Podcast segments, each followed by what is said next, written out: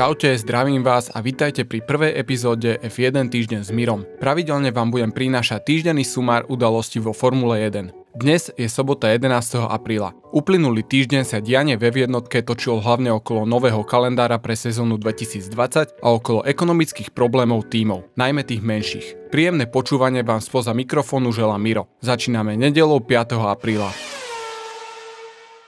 Večer sa jazdila virtuálna veľká cena Austrálie, ktorej sa zúčastnili aj niektorí piloti F1. Charles Leclerc, Lando Norris, Alexander Albon, Antonio Giovinazzi a duo Williamsu, Nicolas Latifi a George Russell. Charles Leclerc vyhral s náskokom viac ako 10 sekúnd pred druhým Lundgardom z F2 a tretím Georgeom Russellom pondelok sa toto Wolf vyjadril k zakulisným klebetám ohľadom jeho možného budúceho pôsobenia v týme Aston Martin. V krátkodobom horizonte sa podľa Wolfa na jeho úlohe v týme Mercedes nič nemení.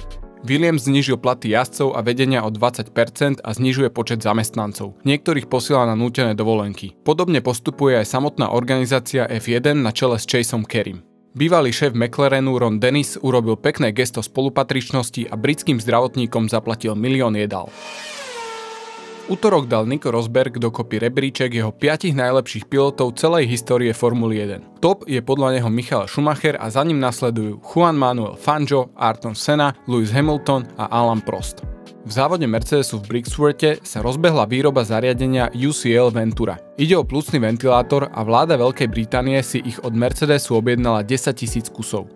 Formula 1 zvažuje zavedenie tokenového systému pre vývoj aut pre sezónu 2020-2021. Je to reakcia na krízu spojenú s koronavírusom. Niektoré časti monopostov by podľa návrhu ostali zmrazené a iné by mohli byť naďalej vyvíjané. Stredu FIA potvrdila predloženie povinnej odstavky fabrík tímov z 21 na 35 dní. Musí sa tak udiať počas marca, apríla alebo mája.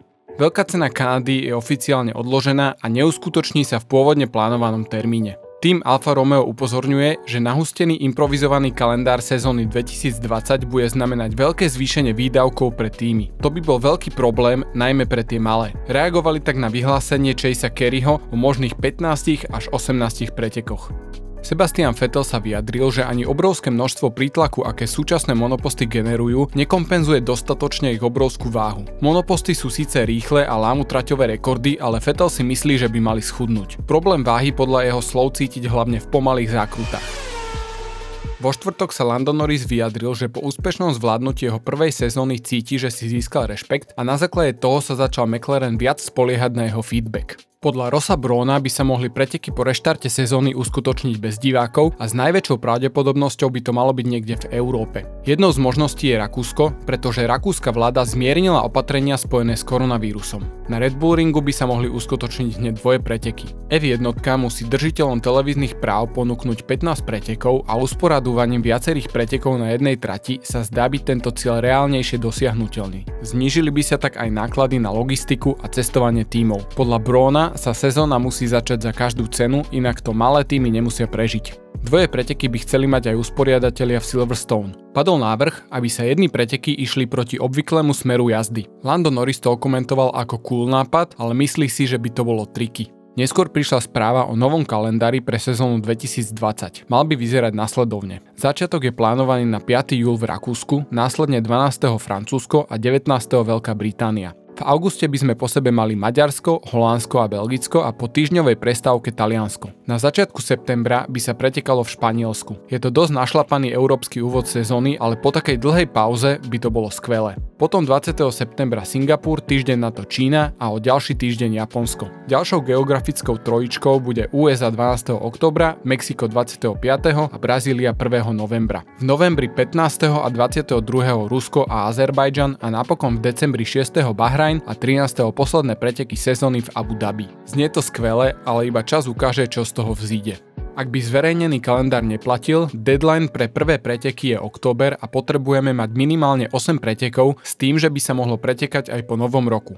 Kauza ohľadom minuloročného motora Ferrari sa ďalej vyvíja. Jean hovorí, že on by podrobnosti o situácii s motorom Ferrari a o sankciách s tým spojenými rád zverejnil, ale Ferrari ho v tom stoplo piatok sa Žantot vyjadril, že Formula 1 nemôže očakávať rovnaký záujem o návštevu pretekov od fanúšikov, aký bol pred pandémiou. Povedal to aj napriek tomu, že si je istý, že kalendár na tento rok sa podarí zostaviť. promotéri podujatia v holandskom Zantvorte sa bránia myšlienke pretekov bez divákov. Argumentujú tým, že návrat Formuly 1 do Holandska je pre nich obrovská udalosť, ktorú chcú s fanošikmi poriadne oslaviť. Tým Renault je ďalší, ktorý prepúšťa. V piatok prišla správa, že prepustil väčšinu zamestnancov svojej továrne v Enstone. Je to reakcia na krízu a snaha zabezpečiť prežitie týmu do budúcnosti. Šéf týmu Renault, Cyril Abiteboul sa v sobotu vyjadril, že Renault stále nevylučuje sťažnosť na tým Racing Point. Nepačí sa mu prístup Racing Pointu k vývoju auta, keďže ich tohtoročný monopost vyzerá ako minuloročný Mercedes v rúžovom kabáte. Máme tu ešte správu, ktorá sa vyvíjala počas celého týždňa. Generálny riaditeľ týmu McLaren Zach Brown ešte v pondelok varoval, že F1 by mohla stratiť až 4 týmy, ak kríza spojená s koronavírusom nebude riešená správnym spôsobom. Dodáva, že ak séria strati viac tímov, bude to pre ňu veľká, možno aj existenčná hrozba. Mohol by pomôcť napríklad nižší rozpočtový strop. K tomu dodal, že týmy, ktoré takéto niečo odmietajú, sa zahrávajú s ohňom. Šéf Ferrari Mattia Binotto je takejto diskusii otvorený, ale varuje pred unáhlenými a emocionálnymi rozhodnutiami ako odpoveď na krízu. Niektoré týmy požadujú znižiť rozpočtový strop až na 100 miliónov, pričom Ferrari a Red Bull chcú minimum na 150. Takisto chcú rozdielný rozpočtový strop pre týmy, ktoré sú tzv. zákaznícke a týmy, ktoré vyvíjajú súčiastky a zároveň ich poskytujú ďalším zákazníckým týmom. Tomuto sa naopak zákaznícke týmy bránia. Na záver mám pre vás nejaké tipy na skrátenie dlhej chvíle. Na oficiálnom kanáli Formuly 1 na YouTube odporúčam veľkú cenu Monaka 1996. Išlo o mokrý závod, ktorý dokončili iba 3 monoposty. Na tom istom kanáli odporúčam aj veľkú cenu Austrálie z roku 1986. Na iných kanáloch sa dá dohľadať aj veľká cena Monaka z roku 1997, čo bol takisto mokrý závod plný zaujímavých situácií.